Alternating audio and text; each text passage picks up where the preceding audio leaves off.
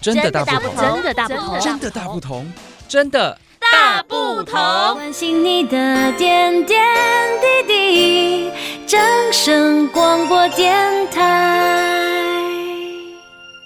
嗨，真的大不同的朋友，你们好！这一集由我来当主持人喽。我是正声台东台的明志。这一集跟来宾四 B 就是来谈出国的事情。那这一次就是要讲你去东京的小趣事，对不对？嗯、这个趣事是算有趣吗？因为我那时候有时候也不没有那么有趣啊。说真的，呃，先跟大家讲，你去几天啊？这次东京就是浅尝，大概去了四天这样子。浅长四天，嗯、然后是因为抢到联航机票去的嘛，对不对？也没有，因为就是早早就已经，就像如果有听过上一集就知道，我们早早就已经确定那个时间了。嗯、没有，就是很痒的意思啦。好的，止痒之旅啦。对对对，因为你好像很喜欢飞欧洲线，所以你就是先对啦，毕竟我是欧洲 boy。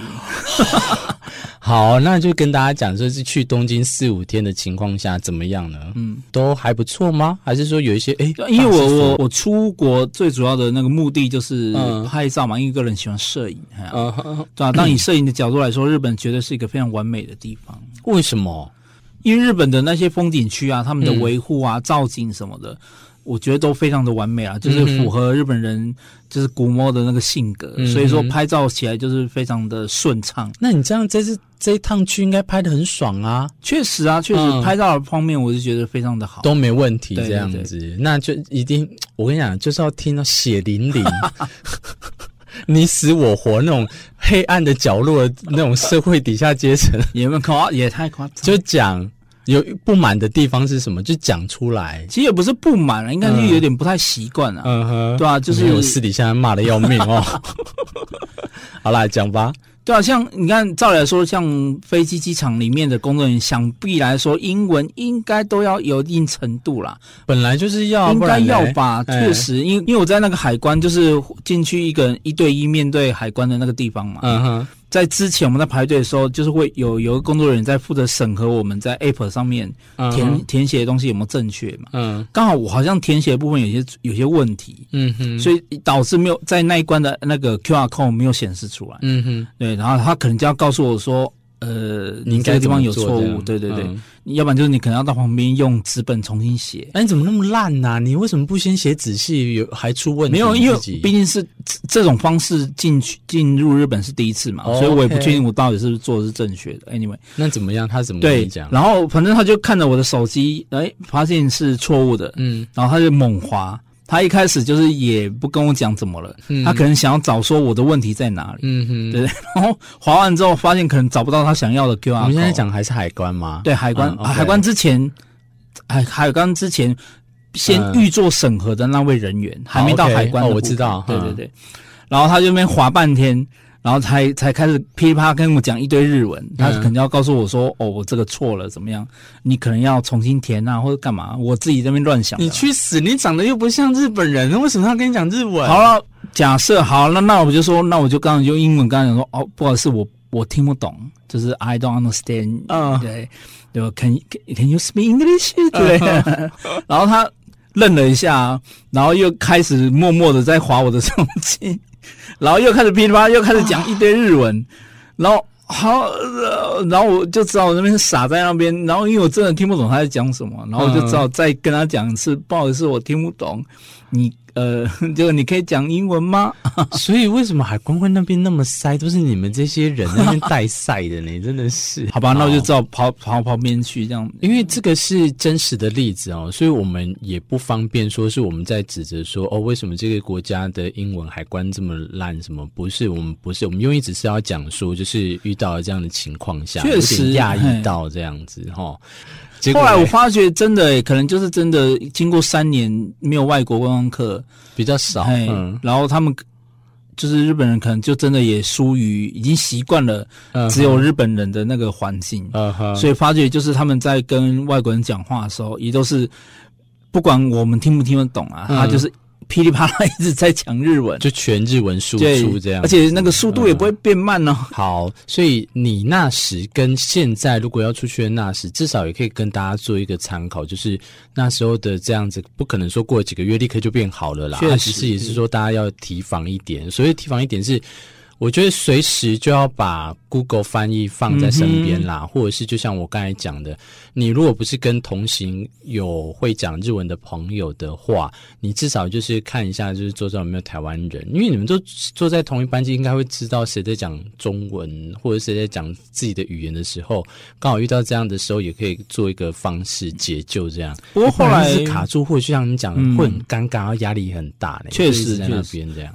那你沿路上就是拍拍照啊，然后四五天行程应该要排很满吧？嗯、哦，你我一开始就是排，因为我是按照我之前去欧洲的那种模式去排。哦，好累哦！哎，去欧洲的模式还好吧？那就一天一景点呐、啊。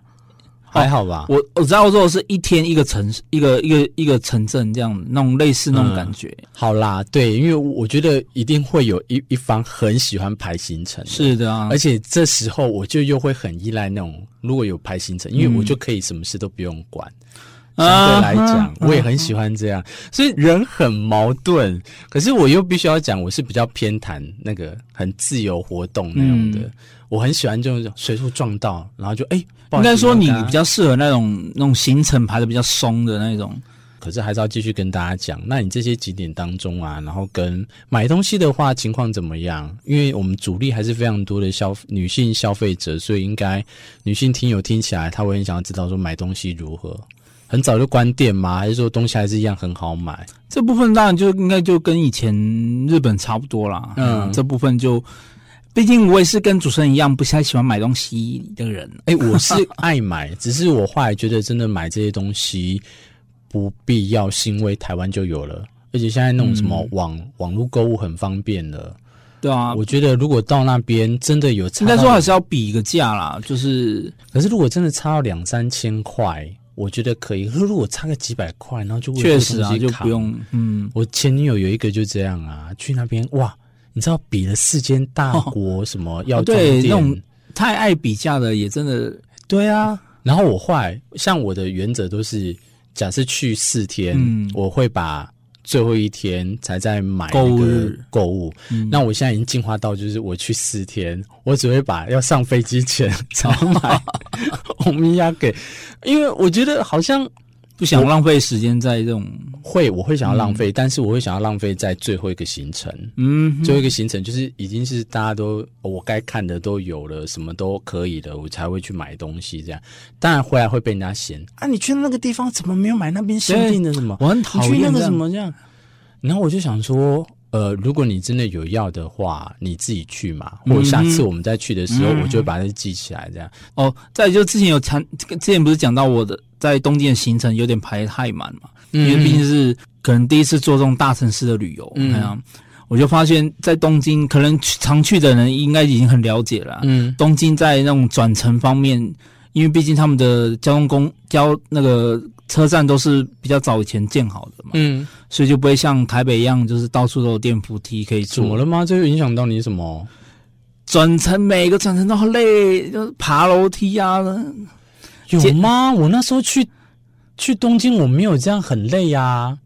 那可能是因为你的行程没有那么紧啊。哎呀，哦，对，我没有排行程，对啊，对，所以就导致我这边转乘的时候，那个地铁站。爬楼梯爬到就是，哎、欸，那这样拿行李箱的人不是更衰吗？因为行李箱的他就要扛着呢。啊、他到后面我才才就是第第二个转乘的时候，我就已经放、嗯、放弃了，就是跟当地的那个老先生老太太去抢电梯。哎、欸，他们没有那个、哦。如果你很带很多行李的话，然后当然，当然，其实每个人都可以坐啦。对的，哦、我也是很有礼貌。有老先生、老太太要做的是，哎、欸，都坐，都坐。哦，OK，好。嗯、那有电梯就坐，就是不要再管那个，因为毕竟膝盖是要保养一下啦。我也是这样想、欸，哎，我觉得如果你去那个地方，时间紧迫，或者是你真的很累，你就优先坐下去吧，或者是你就真的搭电梯吧。嗯就是那个休止心先拿掉，因为你不要让你自己累过头，然后对啊，才第一天就已经膝盖爆掉，那也不好。对啊，嗯、那以上就是跟大家分享了啊，他因为这个你知道众周遭里面第一个抢先解封之后出国的人，嗯、那跟大家分享说东京的这些状况，现在如果有打算要去的人，应该都会比现在哎比你那时候去都还要再更好了。嗯，但是呃。我还是一样要建议啦，就是像你讲的，该做功课的该做功课，该抢机票该抢机票，该抢住宿的要抢住宿，对，嗯、把这几个重要事情都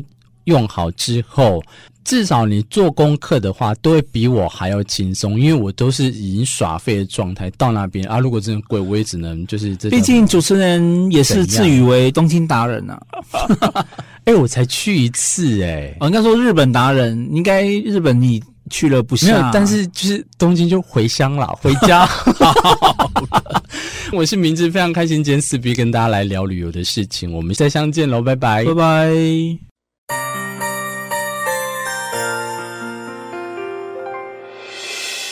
伤心的时候有我陪伴你，欢笑的时候与你同行，关心你的点点滴滴。